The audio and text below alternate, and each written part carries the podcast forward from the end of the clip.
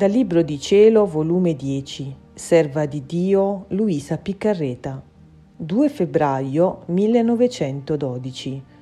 Come deve essere l'anima vittima.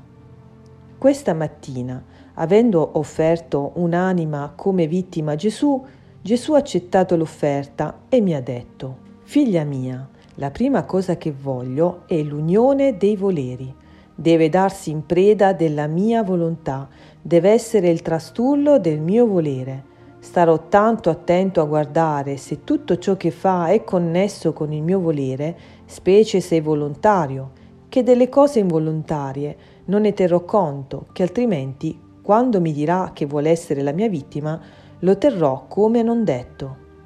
Seconda, all'unione del mio volere aggiungi vittima d'amore, Sarò geloso di tutto. Il vero amore non è più padrone di sé, ma è posseduto dalla persona amata. Terza, vittima di immolazione.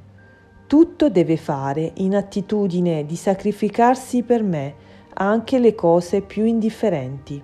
A questo sottentrerà la vittima di riparazione. Di tutto deve dolersi, di tutto ripararmi, di tutto compatirmi. E questo sarà il quarto punto.